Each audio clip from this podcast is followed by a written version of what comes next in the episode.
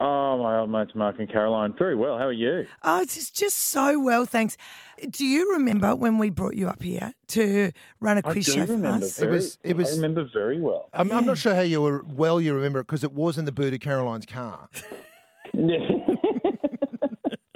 Yeah. I had a great night. It was Uh, great fun. Yeah, we did, and we filled the Nambour. Sorry, the Maroochydore It was RSL. Maroochy RSL, yeah. You were the hottest ticket in town, Charlie That's Pickering. An outrageous, an outrageous allegation. They were there for you, and you know it.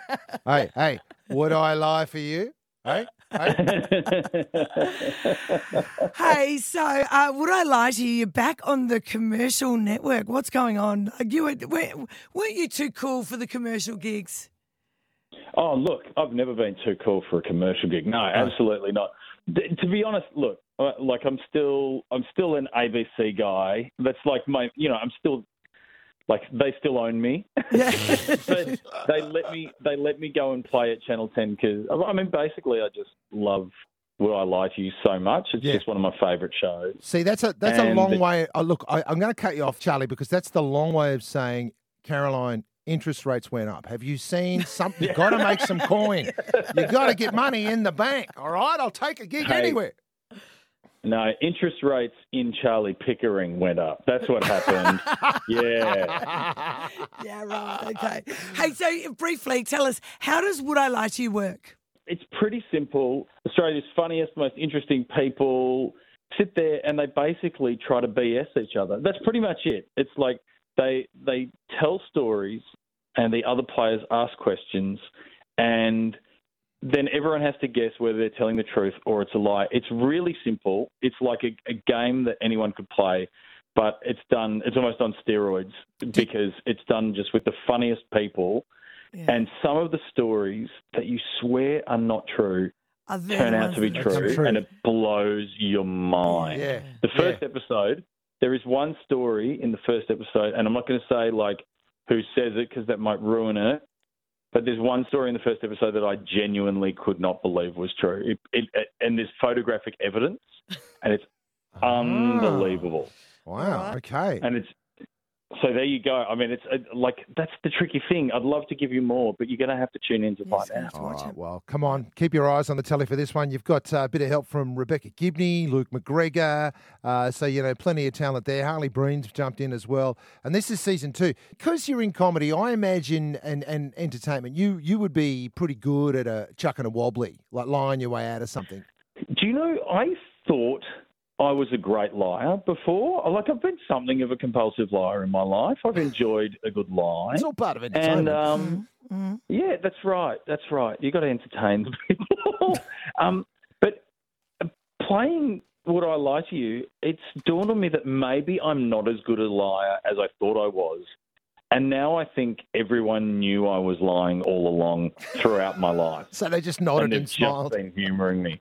That's right. They've just gone, oh, look, let, let's let him think that we believe him. Yeah, Yeah. let's think that. Yeah, The yeah. thing Uh, is, it- the, so- the thing is too, is you're a bit like me. People are going to instantly sus- suspect anything that comes out of your mouth. Whereas, see, someone like Caroline has got a great reputation. No one's ever going to be able to pick when she's lying. That's the thing. I mean, I don't think Caroline's Caroline's never told a lie, has No, she? I know. God, no. She's never told a lie. No, I have not. Never. never. I'd be. I. I'd, just, just ask her to be at a function, Charlie. just ask me to something on a Tuesday night. yeah. hey, Oh, the, oh, the kids. The kids have got gastro again. Yeah, Oh, I know. She's I way know. better than that, mate. She's way better than that. Hey. Um, I, I, can we just talk about um, not you for a second? Oh, you're right. Sure, Yeah, no. absolutely. Uh, so your wife is Sarah Krasnostein. Have I? Am I saying her name correctly? Yeah, that's that's correct. That's right. Um, her book, The Trauma Cleaner, was one of the most moving books I have read in the last 10 years. And if people haven't read it, they should. And there's even um, a, a documentary, even though the, the, the subject of The Trauma Cleaner has um, tragically passed away. But uh, your wife brought her story to Australia. And um, and so can you just um, if you if she's if you're at home right now, can you just wake her up and say, Good job. Don't wake her up.